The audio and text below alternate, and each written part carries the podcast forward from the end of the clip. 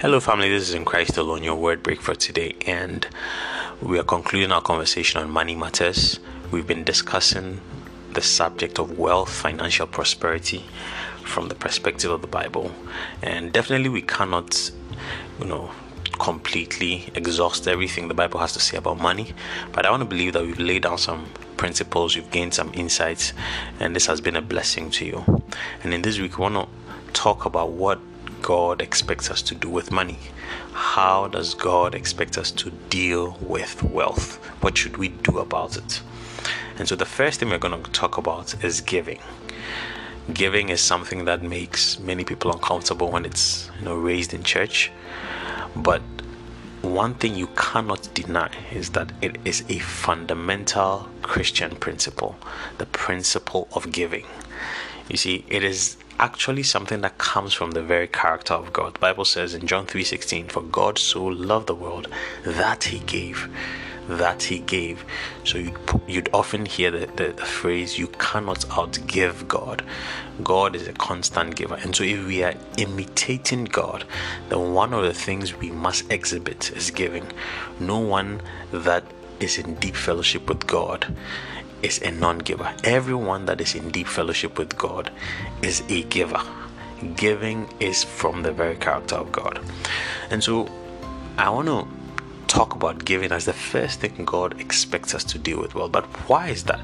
Why is giving such a great principle? Yes, we've said it is in the character of God, we are imitating God, but what does the Bible tell us that our giving, you know, reveals about us? What does the Bible makes us understand that our giving reveals about us? So you remember remember that in the you know, previous section of this series, we talked about God being the source of all wealth. God being the source of all wealth. And so all that we have is what God has given to us. What this means is that actually, actually, we are not owners of anything. All the wealth that you have, all the possessions that you have, one of the mind the key mindsets you must have is that you are not the owner of it. Remember, I have said that the consciousness should be a consciousness that God is the source of all things, and so it means you are not the owner. What that means is that you are a steward. God has called us to be stewards of the things that he gives us. So all the money, all the wealth, all the possessions, the property you have, God has given them to you, and you are a steward. A steward means that you are in charge of an owner's goods, an owner's property, and you are distributing, you are applying, you are using it according to his will. And so the reason we give is because we are only stewards of what God has given us.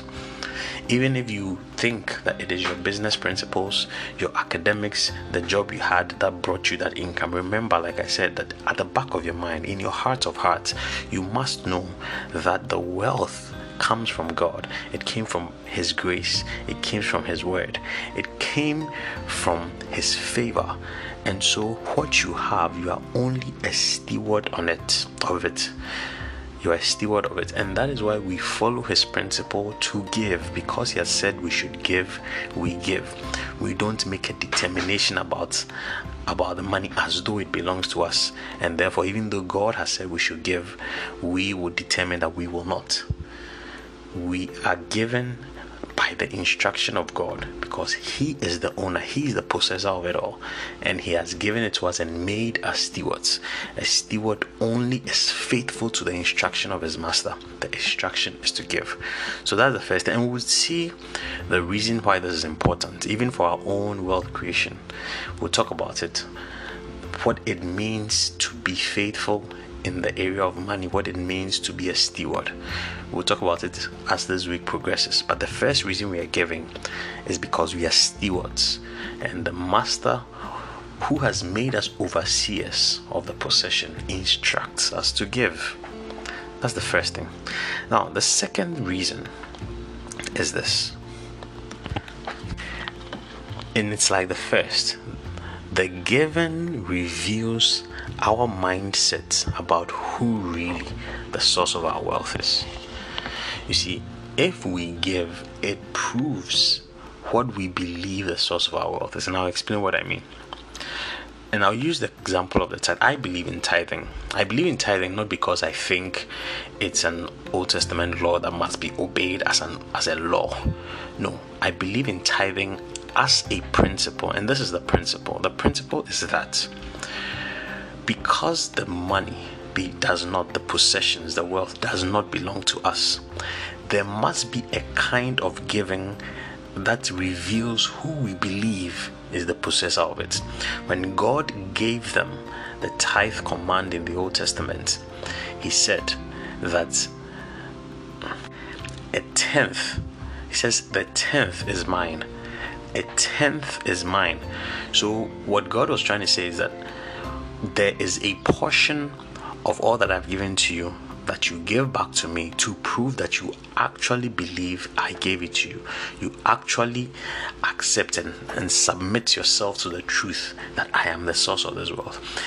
You would say in the Old Testament, but in the New Testament, our cardinal scripture, again in Second Corinthians nine eight, he said that God is the one who gives seed to the sower and bread to the eater. Seed to the sower and bread to the eater. So that wealth you had, there's a portion of it that God says it's not bread to be eaten, but it is seed.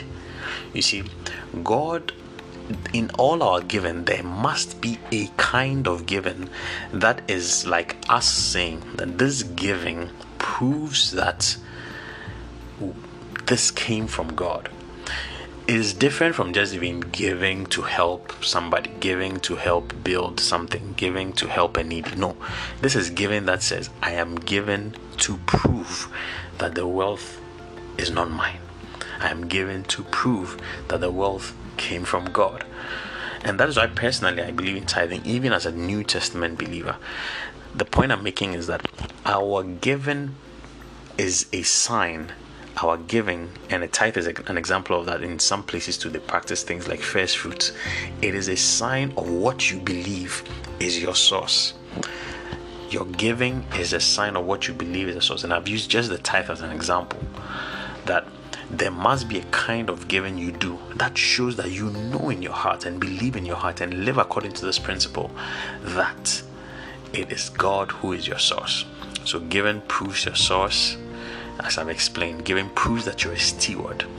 The third thing that giving does is that it proves what your treasure is.